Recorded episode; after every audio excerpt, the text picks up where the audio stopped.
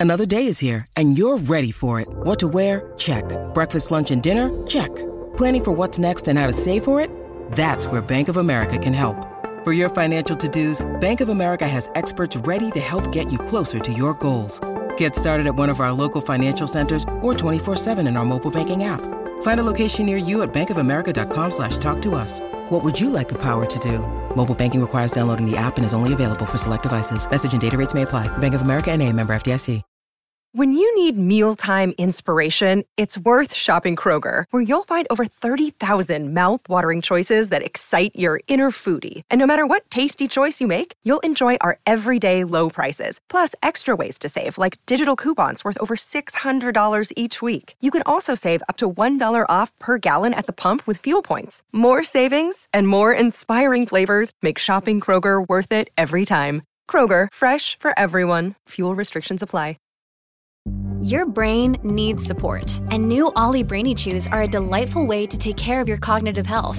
Made with scientifically backed ingredients like Thai ginger, L-theanine, and caffeine, Brainy Chews support healthy brain function and help you find your focus, stay chill, or get energized. Be kind to your mind and get these nootropic chews at olly.com. That's O L L Y.com. These statements have not been evaluated by the Food and Drug Administration. This product is not intended to diagnose, treat, cure, or prevent any disease. Welcome to the New Books Network. Hello, welcome to New Books and Music, a channel on the New Books Network. My name is Bradley Morgan, and I am joined today by my guest, Stevie Van Zandt. Stevie is a musician, writer, producer, actor, radio host, and activist. He is best known as the guitarist of Bruce Springsteen's E Street Band and the lead member of Little Steven and the Disciples of Soul. He is also known for his acting work on The Sopranos and Lilyhammer, his radio work as the host of Little Steven's Underground Garage, and as well for his tireless devotion to education with teachrock.org. Stevie's latest book is Unrequited Infatuations and is published by Hachette Books. Stevie, thank you for joining me today.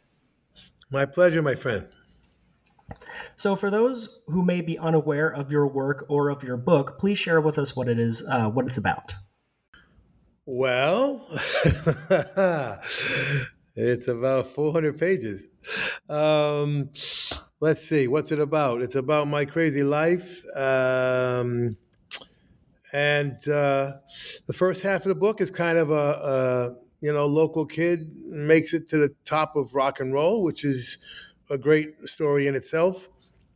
But um, second half of the book, I think, gets a little bit more interesting, a little bit more broad in terms of the themes, and starts to include, uh, I think, things that people can relate to, whether they're you know in the music business or not.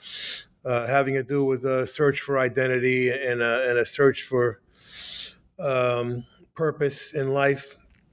Um, having that first dream sort of uh, uh, disappear for whatever reason. I think most people at some point in their lives uh, hit that hit the wall, you know, or, or, might might hit the wall in terms of their their their fantasy life or their you know what they what they imagine their life to be, and suddenly it's not working out or, or whatever, and. and um, and now what you know so I, I, think you know i'm hoping it's it's it's encouraging and and uh, inspirational in a sense of um, uh, basically when I left the E Street Band, um, I didn't just change jobs; my life ended, and and um, and, and the so the the the basic theme is is if you can find a way to keep going and stay alive and not succumb to you know uh, uh, self pity and, and, and drugs and drinking and suicide, all of which I considered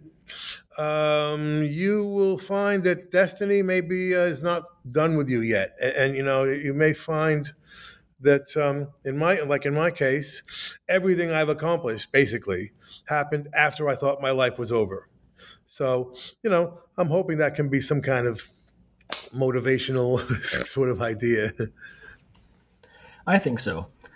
So about your childhood in New Jersey, you write we were the second generation of rock and roll kids, which meant that we were the only the second generation able to play records in the privacy of our own rooms. Can you talk about the impact that had on you and what those early records were? Yeah, I mean, the main impact uh, would have happened really uh, for the first generation, uh, for the you know the the pioneers in the fifties. uh, were were quite wild. I mean, they were wild to the point of of, of novelty acts, really, but novelty acts that were half um, distraction and half scary, uh, very very scary for, for the parents of that of that 50s generation. Um, uh, mostly because of the success of the black artists. You know, there was still a very, very, we were very, uh, very much a segregated country, and um, rock and roll was associated with black artists mostly. Uh, you know, Elvis Presley would would obviously change that, but he was very influenced by black music, and that and that was obvious by the way he performed. And so this became a threat, um, you know, you know, to to uh, to the parents of the day and uh, society in general. Very, very, you know, there's all kinds of stories about you know, uh, people breaking those records and and all, and uh, police raiding uh, live concerts. It was uh, really quite a scary time for society because it was the beginning of shaking society up in a good way and the beginning of integration, basically, uh, which uh, unfortunately continues today. We're still struggling with it today, which is embarrassing, to be frank. But anyway, at that at that point, um, you know, at, at, first, all of these performers, they all had some shtick. You know, they all had a sort of a a novelty kind of shtick, which which helped make it more palatable at first. You know, uh, Chuck Berry, um, you know, the, the, moves he made, you know, Bo Diddley, the moves he made, uh, Elvis Presley, you know, you, you name it. They all had something going for them in terms of a. Uh, it wasn't just music, you know. It was it was the way they dressed, it was the way they performed, and um, and my uh, my thinking of this was, you know, in those days, the the record player at first was a piece of furniture in the middle of the room, and um, and uh, you know, in, in, order to get that past your parents in, in, those days, you know, they had to kind of approve of what you're listening to. And uh, I don't think Little Richard, uh, you know, would have survived that test, or Jerry Lee Lewis, or or any of them you know, I think at some point the parents would just have, have, have shut that down. Um, and there's a great book about all of this. Um, I think it's called 45 RPM. I should know the name of it. It's terrific. Uh, I think it's still available. I hope so. But anyway, um, um, so so they they um, for various reasons, and it's a really an interesting story having to do with um, I'm um, trying to give you the brief version, but basically having to do with the unions uh, boycotting, uh, you know, worried about radio uh, playing records because they thought that was going to put live music out of business. There was a whole concern about about um, the industry uh, being destroyed by radio, oddly enough, and and uh, and, and so uh, they started making 45s with the the uh, um, with the more for, for, the more controversial and, and edgy types of music, uh, this rock and roll, this new rock and roll thing, blues, you know, country, even, uh, you know, and and along with those little 45s, uh, which were made basically so they wouldn't break into jukeboxes, you know, because the old the old stuff would break, the old shellac, whatever it was, you know, the 78s, you know, the once they once they fell on the jukebox, it would break. And so they made they made these plastic vinyl singles, and along with them, it's a long story short here. Uh, along with those little singles, they made little portable record players for kids. This is all for kids, by the way, mo- mostly for kids. Uh, and again, that was that the novelty item of rock and roll was was playing was you know was at play there. Uh, so the kids could bring these little portable up into their room and play whatever they wanted. And I think that's how rock and roll survived because without that, I honestly don't think it would have gotten past the living room, uh, you know. Uh, so there was um, that. That was the the uh, beginning of, of technology, you know, helping out uh, the art form and it was the beginning, literally the naissance of what I consider to be the renaissance of the '60s. Um, so we inherited all that. You know, we, we if we took all that for granted, we didn't know anything about that. Uh, we we we all had little record players in our rooms, and we all, you know, played the singles for ourselves, and occasionally wore them out. That's how much we played them. And so we inherited rock and roll as a as an institution. Certainly, by the time the Beatles and the British invasion, you know, really uh, staged their coup d'état on the charts, and suddenly rock and roll wasn't just a cult, uh, uh, another cult. It became mainstream. Rock and roll became the mainstream because of the British invasion. So while you're listening to these records, you're also forming your musicianship chops, and you start a lot of the um, bands early on in high school. And while you're creating those bands, you you write about just diving in and learning from the experience, and this would be a methodology you would adopt throughout the rest of your career. Can you share with us what those early band experiences were like, and what you learned that you still apply to this day? I kind of divide the um, music, uh, you know, career, if you will, into three sort of three stages. Um, and uh, I, I, that probably hasn't changed really. You had the teenage years, um, uh, and and then you had the bar band years, and and then you have the get into the business. The you know you're in the business now. You're in the music business, and you're you know, you get you signed by a record company, you're making records, and you're doing all that.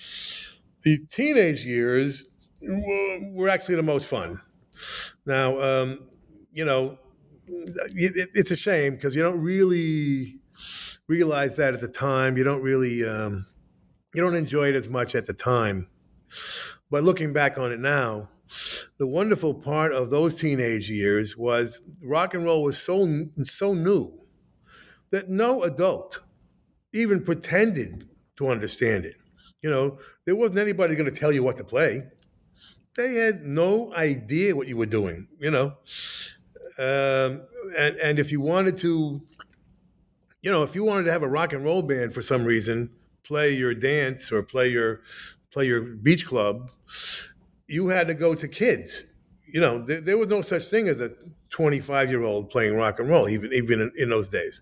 They were the wedding bands. You know, they were the previous generation bands. You had to go to 15, 16 year old kids to actually, you know, have some kind of semblance of this new rock and roll thing going on, you know? Uh, so it was a wonderful, wonderful, liberating, you know, you were completely free to do whatever you wanted you know. Uh, and uh, again, it's a shame we didn't really appreciate it at the times because you start to appreciate it when you get to the bar band years, and that completely changed. The, the opposite was true. Now the bar now the bars are telling you you have to play the top forty, you know, whatever the top forty uh, hit singles were. And by the 70s, the top 40 was not very cool. It was extremely cool in the 60s uh, in my opinion, the evolution of our art form actually um, was mostly uh, the, the, the, the, the, the pop singles, the, the pop rock singles of the 60s. Um, which led to the ultimate uh, zenith, which was the uh, the Who's uh, Pete Townshend's Tommy. But basically, the hit singles of the 60s uh, was still, to me, the highest evolution of, of the art form. You know, give me a three minute Motown single and uh, or, or, a Beatles single or a Stone single. You know, uh, so many, uh, so many of these great songs were hits. Uh, makes you certainly makes you a bit nostalgic for those days, you know, because uh, there's no it hasn't been a rock and roll hit I don't think uh, on the charts for 20 or 30 years now, uh, but they were all hits back then. I mean, you know, have you seen your mother, baby, by the Rolling Stones was a hit single. You know, I mean, crazy things. Um, but anyway, uh, so so um, so yeah, so the early years were kind of fun, and and and and man, there was work all the time we you know we were still in high school, so you're playing weekends, and uh, you know beach clubs, high school dances, VFW halls. Uh, you know, uh, teenage nightclubs were built for our generation. Uh, nobody saw that before or, or since. You know, we were such a lucky, lucky generation. I call us the luckiest generation. Um, you know, literally, Le Teendezvous was built for us. You know, and you had to be under eighteen to, to, to get in, you know, those kind of things. So we uh, we had a, a wonderful sort of freedom. Uh, right up until the end of the 60s. And then when drugs uh, began, you know, people started, uh, when marijuana got to the suburbs, everything started to shut down and change and get weird. And soon people would stop dancing to rock and roll, uh, which we brought back um, in the mid 70s with, with, with Southside Johnny and Asbury Jukes in our residency in Asbury Park in the Stone Pony. That, that uh, 1973, 74, 75 period when when things had stopped. People had stopped dancing to rock and roll basically by then, and were just getting stoned and sitting down and listening to it. You know, it was a whole different uh, sensibility. But in the bars, you know, they were usually five or ten years behind, which worked out to be a good thing actually for us because uh, being a dance band, I think, prepared us to be a terrific concert band.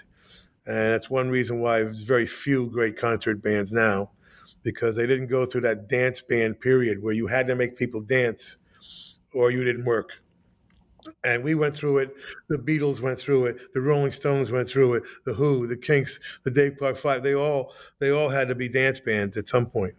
And I think that that strengthens uh, that strengthens your performance ability. It's interesting to see how music and rock and roll had changed from the 60s and 70s in terms of style, how you consume it. But you say that in the 70s, it was the worst time in history to record. And I wanted to know what you meant by that and how that affected your ability to work in the studio.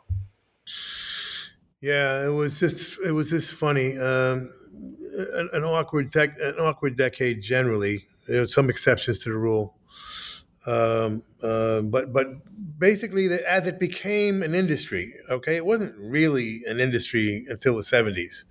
Um, up until then, it was just the Wild West. Uh, but the Wild West with um, really great records being made, uh, the old way, you know, the way, the only way they knew. And if you go back and listen to the basically every record from the 50s and 60s, uh, you know, sound great, you know. And suddenly, um, you know, a 24 track recording came in, you know, multi multi track recording came in, which gave you a lot more freedom, but uh, uh, you know, more more more bad things happen than good uh, from from multi-track recording, in my opinion. I mean, uh, the beginning of the trouble started with stereo. To be honest, uh, you know, it's just completely unnatural and uh, made people lazy and made people less qualified to do what they do. You know, you, you know, it just made things easier in a in a technical way, which wasn't which wasn't a positive thing, actually, in the end. But anyway, um, you know, um, suddenly the engineers became more important because uh, you were recording multiple multiple tracks, and uh, and so mixing became a, a thing. You know, mixing wasn't that big a thing when you're recording two track, you know, or even four tracks. You know, uh, you know, you put four faders up and you're done, you know, or in the beginning, you know, two, you know, whatever. Um, when it's 24 and then 48 tracks, you know, suddenly the engineer uh, has got to uh, be a, a, has a, a, different job, you know, in, in a way. Um, and and so the engineers became more important, and so they wanted more control um, and suddenly, um, you know, leakage, you know, uh, one instrument leaking into another microphone from the band being recorded with just a couple of mics, like the old days. Um, that was something that would became uncool. They wanted to be able to control every single, every single instrument and every single track. So they started to pad everything, rugs and towels and pillows in the bass drum and, uh, you know, tape on the drums and uh, all of this stuff, you know, and close miking. Uh, and so they basically, the concept was, you know, take all the excitement out of the recording and then we'll put it back in the mix. I mean, it sounds ridiculous and it is ridiculous. and that's what was going on uh, throughout the 70s, really, until we figured out how to fix that.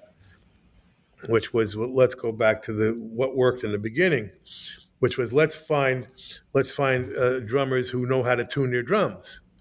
Let's realize that the harder you hit a drum, like in the, in the heavy rock, hard rock way, the smaller the drum sounds.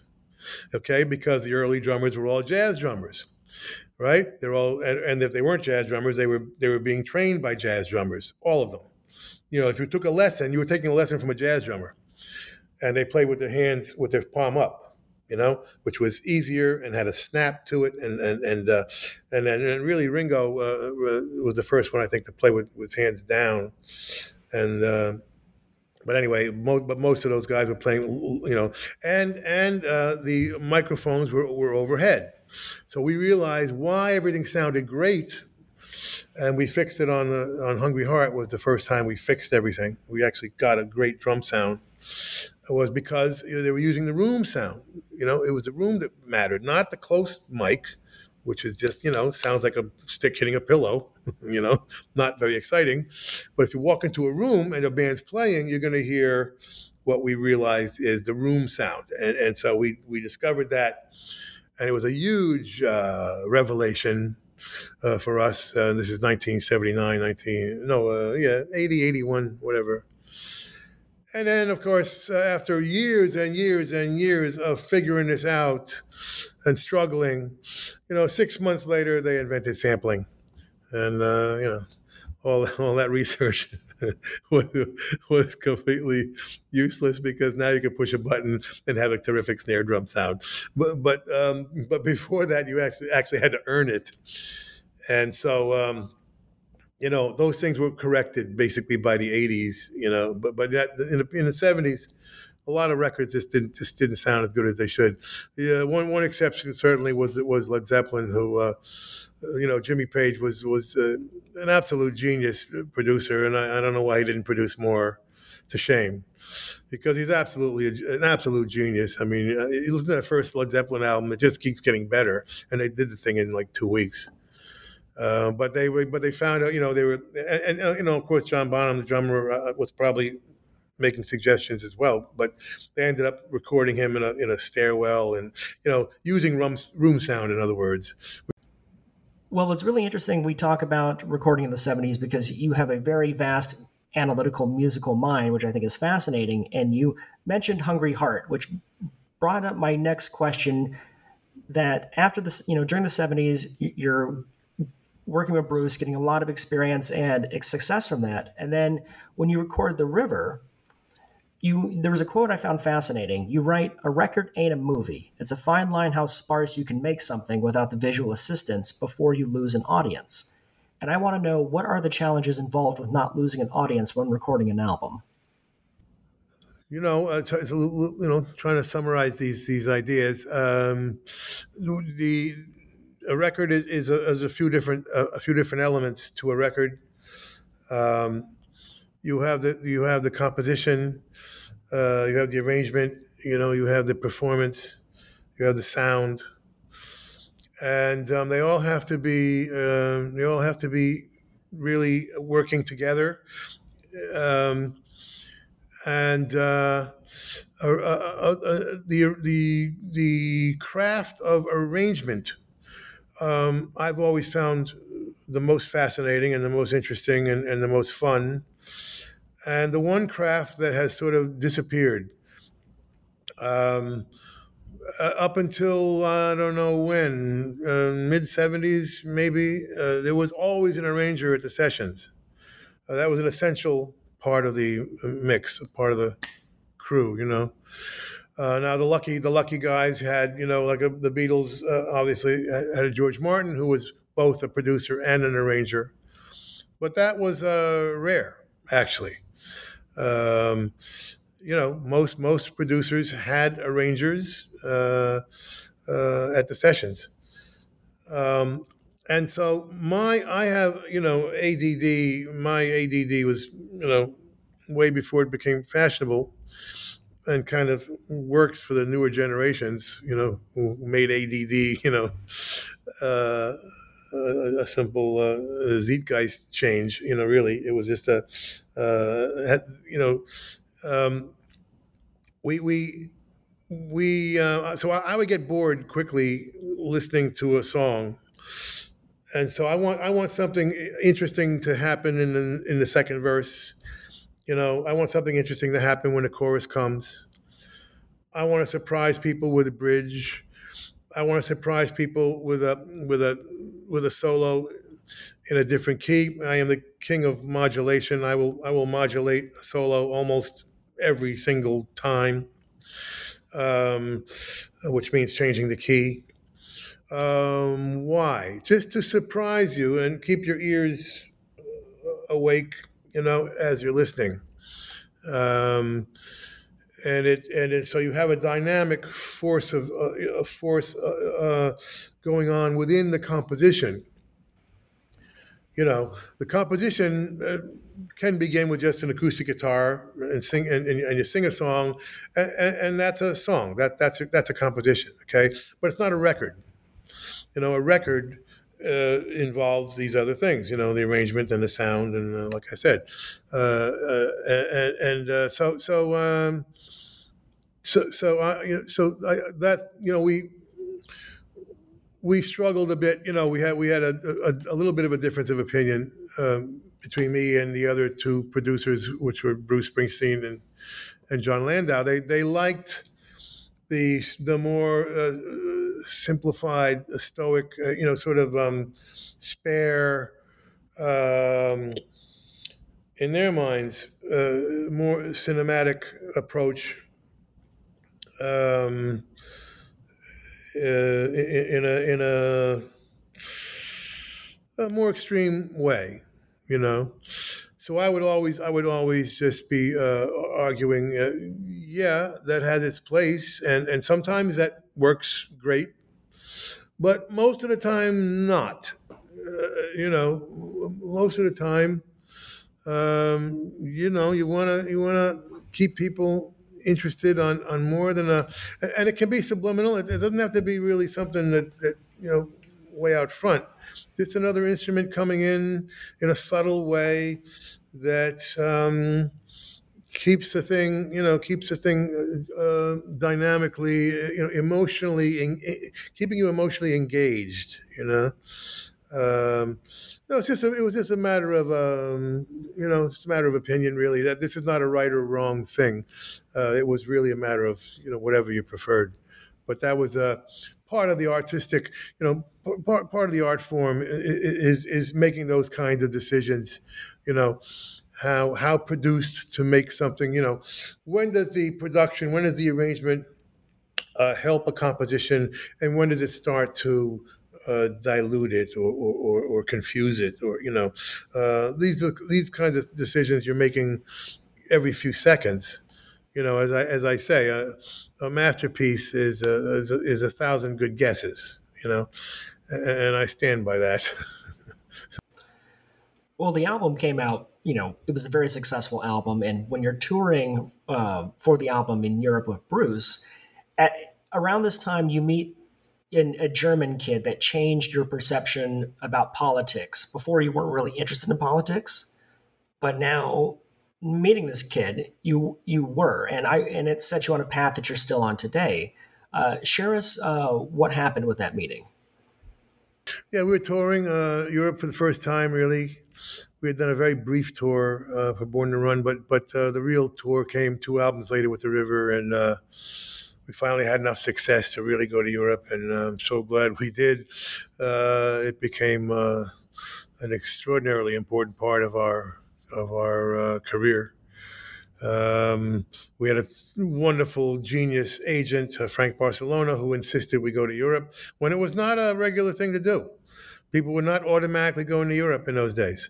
Uh, many bands didn't, you know, which is why years later, you know, you, you could see Van Halen opening for Bon Jovi, which was for an American an extremely bizarre, you know, uh, thing to witness. But it was because Van Halen didn't go to Europe and Bon Jovi did, because they had the same agent as we did, Frank Barsalona. Um, but anyway, so we're touring, and uh, a kid comes up to me in Germany and says, "Why are you putting missiles in my country?" And I didn't. Uh, I didn't had I had no idea what he was talking about. I guess he was talking about NATO, uh, which I didn't know anything about at the time. And I was like, I don't know, I don't, I don't even, no idea what you're talking about. And, and uh, but it's just, it's just, it just stayed with me for some reason. Uh, for weeks, it would keep uh, the the, uh, the, the brief little encounter would just uh, keep recurring, you know, recurring, uh, recurring, and and uh, and finally, you know, I'm a little bit uh, slow. I'm, I'm, more than a little bit slow. Uh, it finally hit me. Uh, oh my God, um, this kid's. Well, you know, once once you're overseas, you know, people don't look at you necessarily as just a guitar player or or you know a Democrat or a Republican.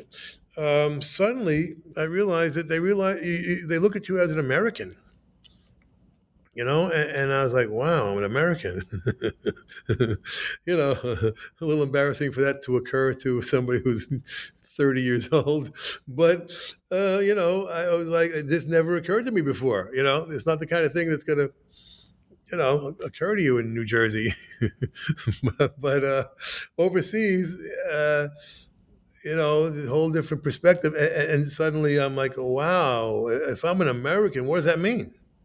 What does that mean? Do I, do I, have some kind of obligations or responsibilities or what what what what what, does that mean?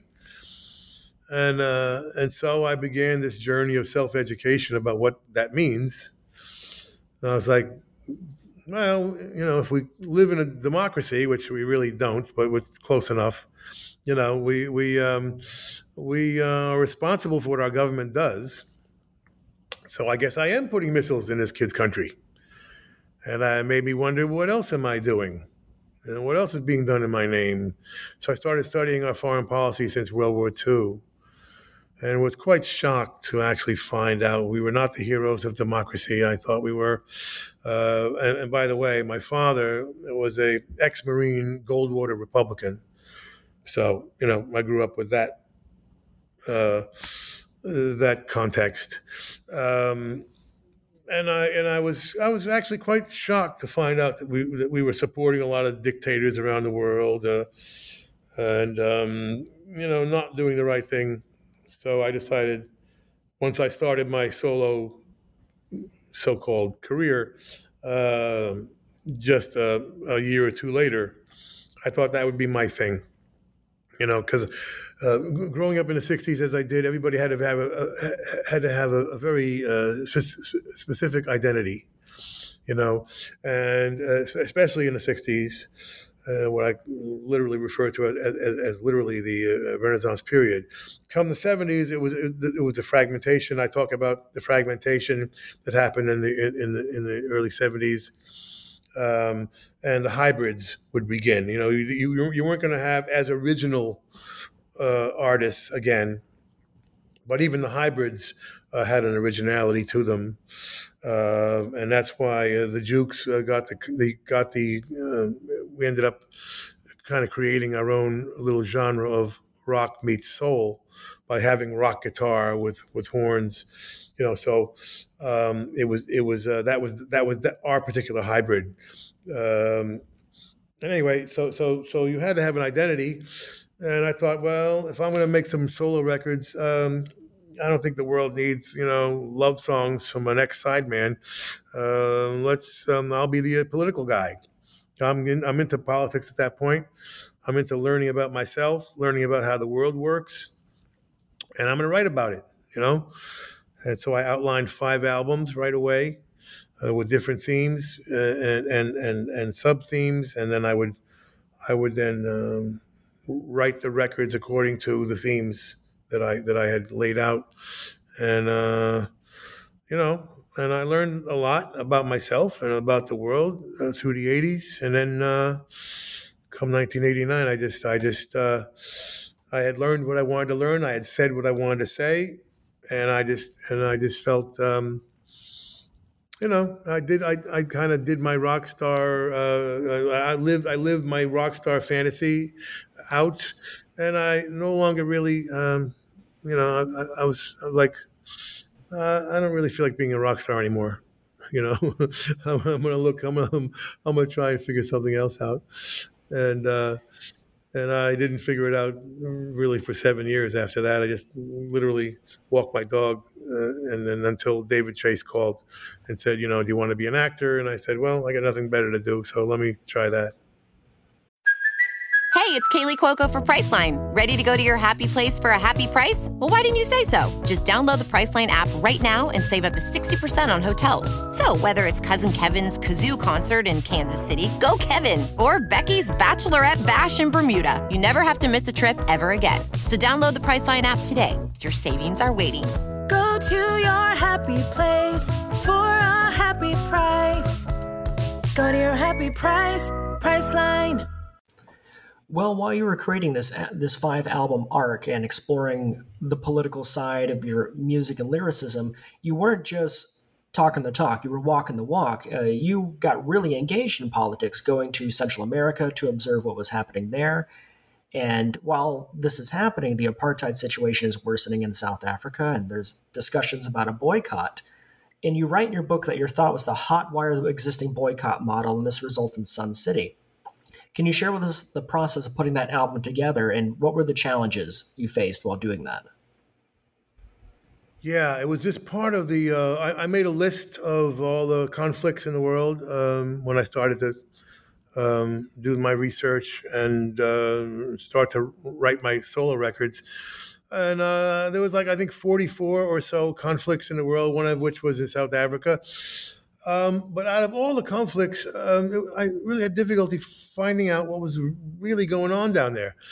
Um, it was a bit mysterious. You know, there was rumors or you know conventional wisdom said there were reforms going on in the, in the government, and it wasn't really an issue in America, by the way. Um, you know, you'd hear from time to time somebody say something. You know, Harry Belafonte would say something, or or you know Randall Robinson or Stevie Wonder, you know somebody would mention it, um, but it wasn't an issue, uh, uh, and, and, and you know there was no movement really. Uh, a very there was a very vague, uh, you know, sort of uh, disinvestment movement, uh, which would eventually migrate to the colleges, and you know it was little little little. Is there is there only in in in a, in a very subtle and ineffective, ineffective way. Um, so I went down there. I went down there twice in, uh, I guess it was '84, um, and just started uh, learning about it. And and at that point, um, I went from uh, artist journalist, if you will, uh, which would have been my first two two albums. Um, I started to get engaged. You know, I got engaged um, and I really, I, I, I, really remember the moment I got engaged. Actually, I mean, uh, uh, uh, I was in a taxi cab, and and and, a, and guy, a, a, black guy, stepped off the curb, and the taxi driver really swerved to, to hit him. You know, and, and, and he had to jump back, and he just just just missed him. You know, and he was like, you know, fucking kafir, you know, which is their word for nigger and I was like, did I just, you know, did I just see that? Did, I, did that just happen? You know? And uh, it, it was uh, such a shock to me that uh, I just said, "Let me, let me out, let me out, let me, let me out, of, let me out of the cab," and uh, and, uh, and and I was like, "Whoa." Um, this is beyond reform. You know, this is, these guys got to go. Uh, you know, and I, I had done a lot of interviews with a lot of people, and I started to realize the depth of the the, the, the depth of the racism went all the way to the church, you know. And once you start, uh, once you start defending or justifying racism by you know biblical passages, you got a real serious problem. You know, you, you now you now you're you got a you got something that's so deep that uh, it ain't getting fixed. It ain't gonna be. It ain't. Gonna, it ain't fixing itself. You know. So I, I realized uh, they got to go. There's no reforms going on here. It's bullshit. And uh, and uh, and so so uh, I sat down and I and I said, you know, okay, how do I bring a government down? You know, um, that's that's something new. Uh, you know. Uh, and uh, and uh, at that point, you know, I went from artist journalist to artist journalist activist, you know, in with the South Africa thing. And I just said, you know, well, well, the sports boycott is very effective. The home run is the economic boycott, which will cut off the banks, and therefore they will have to change. What's in between sports boycott and economic boycott? The cultural boycott. Okay, so we'll focus on that, which is perfectly uh, uh, appropriate since we are cultural, you know, in music. And I picked uh, this resort that um, um, they were disguising uh, in, and saying it was in a different country.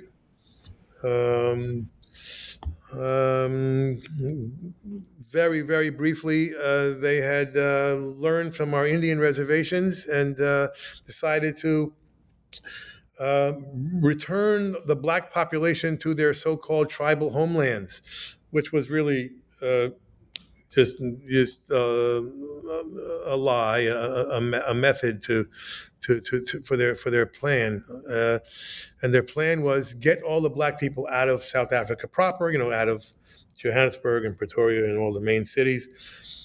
Uh, bring them back to their tribal lands, you know, and South Africa was not very tribal except for the Zulu. Uh, uh and so, and then get them all out, declare those homelands independent countries, and then bring all the black people back as, as immigrant labor, and then declare South Africa as a democracy. You know, uh, this way the black people won't vote, and black and they weren't voting. By the way, that was the whole problem. You know, you had, you know, you had whatever it was 24 25 million black people and 3 million white people and, the black people weren't, weren't allowed to vote uh, so so so they would declare uh, South Africa democracy, and uh, and you know that was the plan. And one of these so-called homelands was Bophuthatswana, which was where this Sun City Resort was, and they would overpay people to play this Sun City Resort. I mean, overpay like hundreds of thousands of dollars uh, per week. In those days, that was real money. Uh, um, in order to violate the United Nations boycott. You know, but they were saying you're not violating the boycott. Don't worry, you're playing a different country. You know, uh, but of course that was a lie. So we thought, well, let's expose that lie that they're playing a different country, and therefore expose the homeland policy, and therefore give the people an understanding of what the apartheid system actually means you know, that sort of divisiveness, that that dividing, you know, uh, that, that that concept of division. So we use uh, so that's what we did. We used the Sun City Resort, and you know, we just said to, to the to the music world, don't stop stop playing Sun City, no matter what they offer you. And um, uh, and we kind of they, they never really saw us coming. You know, we kind of just snuck up on on the world in a way. You know, um, suddenly. Um, we do we do the song. Um, um, I, I, and, and and it was four of us. Very important, very importantly, there was four of us, and each one of the four of us, uh, any one of us missing would have been a whole different story. Um, I connected with Danny Schechter, who who basically uh, publicized the whole thing through his own you know, um, rebellious genius. Uh, Arthur Baker gave us his studio and his and his phone book. I mean, most of the album is is, is Arthur Baker's phone book. Uh, and then Hart Perry came in and, and, videotaped it. And the reason why that was important was because no radio station would play it. we, uh, uh, you know, a couple stations would play it, but that's it. That was it. It was, it was ironically too black for white radio and too white for black radio. So we had our own, you know, little bit of apartheid in, our, in America, which continues to this day. But uh, so so uh, the the only way people actually heard the song was by the video. I, I had a meeting with MTV and, and with BET, the black the black network, and um, and luckily and thankfully they played it um, it wasn't obvious. It wasn't an obvious thing to play. You know, it, it, was not an issue. You know, so you had to explain the issue to people, and even some of the artists that came on, I had to explain the issue to, um, because uh, in, in, fact, I, had to, I went to the Senate and explained it to the Senate with Bill Bradley at the time. uh, you know, that's how obscure it was. I mean, I had to point out, I had to point out to the Senate where South Africa was. You know, I said, well, there's two hints in the name, but okay, uh, you know. Uh, and anyway, so so we we were able to um, uh, get such publicity because the home run, again, was going to be eventually there was, going to be a, disinvestment, you know, an economic uh, legislation to cut them off. And that was we knew that was that was the whole point of this exercise, and we knew when it got to Ronald Reagan's desk that he would veto it. All right, because it was he was it was the unholy trinity of of Reagan, uh, Thatcher, and Kohl, UK and, and Germany, all supporting the apartheid system. You know, um, and and so we had to raise the consciousness of America to the point where, miraculously, uh, we would find a way to override a Reagan veto, which had never been done. Uh, and so we um, we were able to do that. We, we got to the Congress, you know, congressmen, Congress people's kids, and suddenly the kids are coming home asking their congressmen and senators, you know, daddy, mommy, what's this, uh, what's this South Africa thing, you know, and um, and we uh, and the legislation came up, and Reagan vetoed it, and we uh, overrode the veto. Uh, just to show you what a different world it was, we uh, it was overridden with Republican votes. Okay, there's Republicans defending the right for black people to vote. okay, in the 80s. You know, now the Republicans are doing everything they can to stop black people from voting in America. So, uh, a very different world. Yeah, absolutely. With the rise of Christian nationalism happening, it's it makes me think about if you were to do something like a Sun City today. So, not to show my age, but Sun City is older than me, but uh, I know that it was impactful, and I grew up in a world where I where I knew it was impactful, and had experienced, you know, not personally any South African issues, but um, I see how that music in, that music activism had an impact, and so I'm thinking, how would you have done Sun City differently? Not not not how you would done, done it differently, but how you would have adapted that model to 2022 if you were to do it today. Um, it couldn't be done. Uh, we were very fortunate to do it when we did it. These days, uh, there are so many problems going on, uh, and the fragmentation of our society is such that uh, half the country, no matter what you do, and I mean literally no matter what you do, we couldn't get half the country to agree that a pandemic was a problem. Okay? We can't get half the country to agree that the environment is about to destroy the planet. okay? And it's and frankly it's actually too late. You know, you know, we may salvage some of it, but we're not going to salvage all of it. We're, you know, we, you know, it's too late. All right, we, we have blown this one, and we and you know, so it's an emergency. It's an emergency with the environment. It was an emergency with the pandemic, and half the country uh, refuses to acknowledge it. I mean, so if you can't get people to agree on a, on a disease that's going to kill you, or you know, half the world's on fire, you know, uh, you know, and then uh, you know, uh, you know, you're not going to get people to support some foreign countries' problems, well, I mean, look at Ukraine. You know, one of the most regretful, embarrassing moments of, of my life. I'll, you know, if I live to be 200 years old, I will remember our cowardice being bullied by this son of a bitch, you know, pretending he's going to blow up the world with nukes. What? We bought that? You know, 30 fucking countries bought that bullshit. He's a he's a he's a scam artist. He learned from Trump. He's watching Trump, his buddy. You know, Trump scammed his way, conned his way all the way to the presidency. He figures out, well, why, why shouldn't I attack Ukraine? Look at how weak these people are. This guy tried to overthrow the government. He's still playing golf. I should be afraid of them. No. I'm going to attack Ukraine, and I'm going to say I'm going to, you know, I'll push the nuclear button if you if you try and stop me. And 30 countries said, "Oh, okay, okay, okay." You know, just don't, just don't, you know, just don't go into France. You know, you know, and we'll and we'll let you, you know, we'll let you massacre a fucking country while on TV every day. You know, a new reality show. Let's watch Ukraine get massacred. You know, I, I never been so sick in, in, my life. In my life, I never felt so bad, uh, so embarrassed to be an American. You know, as watching us, you know, stand back and watch another country get slaughtered for, you know, it's just a, it's a shame.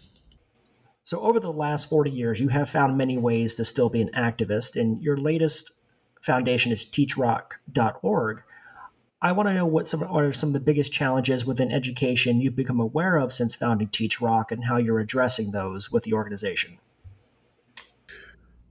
We've had uh, uh, remarkable uh, success uh, and and virtually um, no hurdles, no problems, uh, which which which which surprised me a little bit. Uh, because you know nothing we're doing now is, is, is political at all. You know, it, it's strictly um, the integration of of, of arts uh, uh, into the the basic um, curriculum, um, and and and um, and we and we we have found that by the integration of arts into the curriculum, not not as an after school thing, not as a as an extra class, but uh, literally infusing, integrating art into math, into science, you know, into technology, um, into engineering. Um, you know, um, we, we found it's, it's, it's, it's much more effective. and and and and the, and the kids have a great time. The students have a much better time. The teachers have a much better time. Uh, we have enormous success with this thing, and um, and, and and you know it's basically three things. It's it's the integration of, of, of arts into the DNA of our of our public school system because a lot of it got cut out uh, through the No Child Left Behind legislation, which was just misconceived. Um, it was uh, the second thing was creating a methodology for this generation. Well, like I say, it's no longer it's no longer ADD is no longer a disorder. It is it is simply the new reality. Uh, so how do you uh, capture students' attention and keep it in this world where you can get any answer you want on your device in 30 seconds? You know, so we call it teaching in the present tense, teaching in a way that gives them something they can use now, because it's all about right now. Um, and then the third thing, uh, long term, we're hoping to affect the dropout rate, you know, increase the graduation rate out of high school because it's a scandal. I mean, it, it, it's it's intolerable. We're, we're, talking incredibly, you know, 45, 50% in, in the poor neighborhoods. And then half of them end up in the in the uh, in in the in the you know in the in the in the system in, in the in the judicial you know, system, uh, in, in, you know, in crime, a crime of some kind. You know, so that's just you know how do we call ourselves civilized and live with those kind of things? Uh, I don't know. So we're hoping in the long run, you know, it's, it's, statistics show if a kid likes one single class or one single teacher, they'll come to school. So we want to be that class. We want to be the fun class that uses music. So we we licensed a bunch of music, a bunch of videos worldwide for free. We offer it to teachers for free. We have over 50,000 teachers doing it and dozens of partner schools now adopting it. And, uh, and so it's really been uh, surprisingly easy. We, we, just got to scale it right now. You know, that's our problem. You know, getting enough investment, you know, people donations and, uh, you know, and I'm, I do what I can to increase the donations. But but you know, the more donations, the more because we have to have teachers teaching the teachers, you know, how to integrate it. So it takes a, it takes a bit of money, you know, to do that. But we uh, we've been doing, you know, we I didn't want to take any government money. I didn't want to take any any grants that involve people having an opinion. You know, I want to. I, I had a very specific idea here, a very specific concept concept that I didn't want diluted. You know, so we've been doing it all with private money and uh, you know, uh, hopefully we'll continue to do it that way. And uh, but it's been it's been uh, it's been really an interesting experiment that uh, I think is working quite well. Yeah. What has been some great advice you've gotten over the years that have shaped your activism? Activism. Well, well, um, I, I, think you grow you grow naturally into it a little bit. You know, I, I don't think that people have to be told necessarily. Um, although it's nice when when there's really uh, enlightened parents telling their kids, uh, give something back. You know, uh, uh share share your knowledge, your success, your your you know share your wisdom. Uh, um, we're all connected. You know, I mean, it's nice to be taught that early, if you can, if it can be, because we are all connected.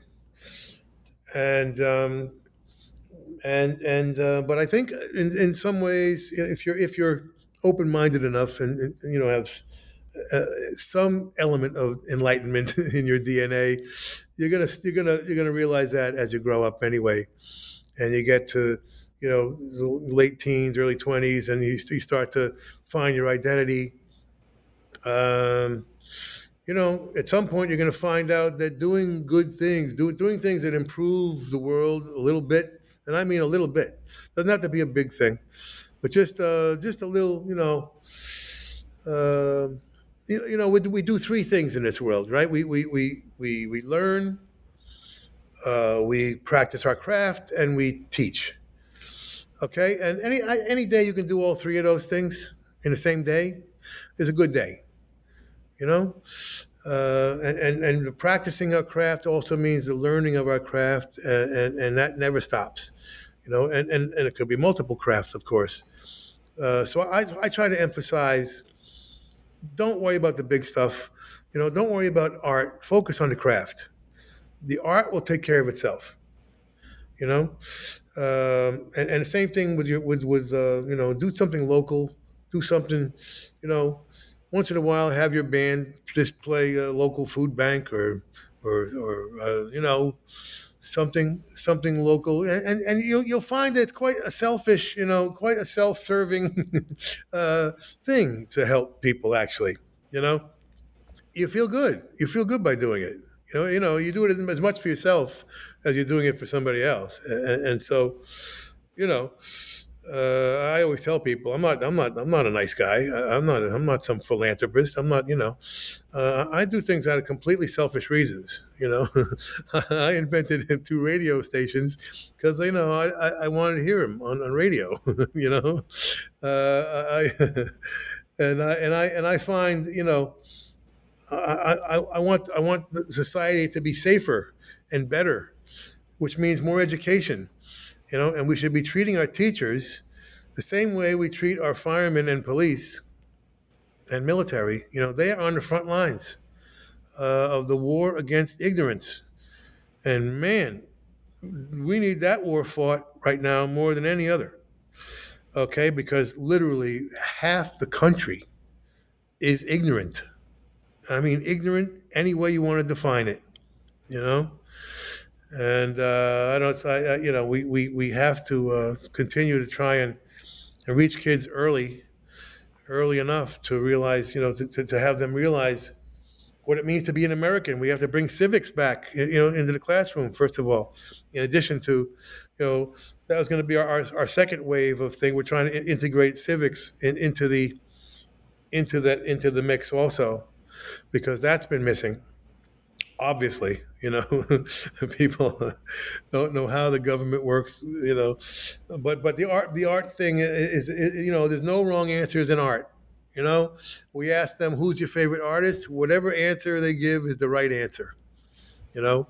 And then we say okay let's let's trace them back. Let's see where they come from because you have to get students on a common ground. You got to go to you got to go to them. We have we, you know the methodology of, of of of the school system has always been dragging kids to our own uh, our own uh, methodology, our own our own way of doing things.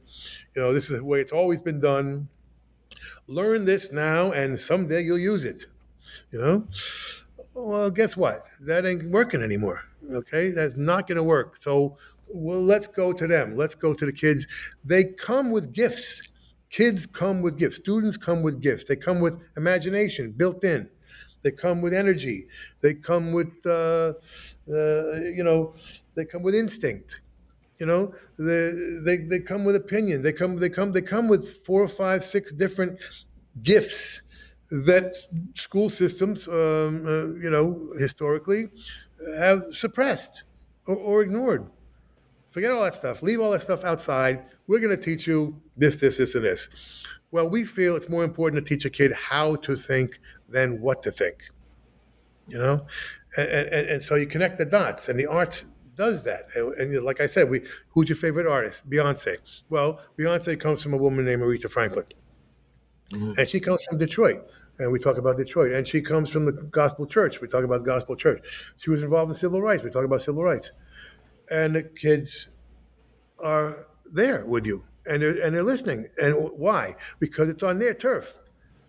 You know, it, you know, we, we went to them and, and, let, and let them know that this is something that influ- in, impacts their life now and, and let them enjoy Beyonce a little bit more because now you know where she comes from, you know, and so suddenly the the knowledge uh, becomes richer. Their their their their their favorite song becomes meaningful, more meaningful. You know, so all that stuff is, is integrated into into our system now, and it's it's working very well. I really appreciated that thoughtful response to my question because your book, towards the end, does go into your ideas about political and social issues that are current, and also you addressed a lot of um, you know music analysis that you cover upon in the book. There's so much in this book, and it's absolutely fun and entertaining, and there's so much we didn't cover today. Um, so my last question for you is.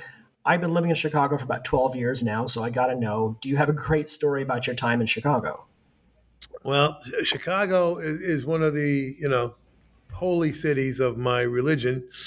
My religion being rock and roll, and of course, Chicago is is the blues stuff that I grew up with. Um, so my first trip to Chicago, I went to the South Side of Chicago and went to the, the blues clubs. Uh, there were still quite a few back then, and. Uh, you know, I got up and played. I think at Buddy Guy's place, or or uh, oh, I forget now the names of them, but, but uh, you know, uh, so there was, you know, uh, that was a thrill just to just to see those blues clubs and uh, and uh, what, 2120 South Michigan Avenue, uh, right, was where where Chess was.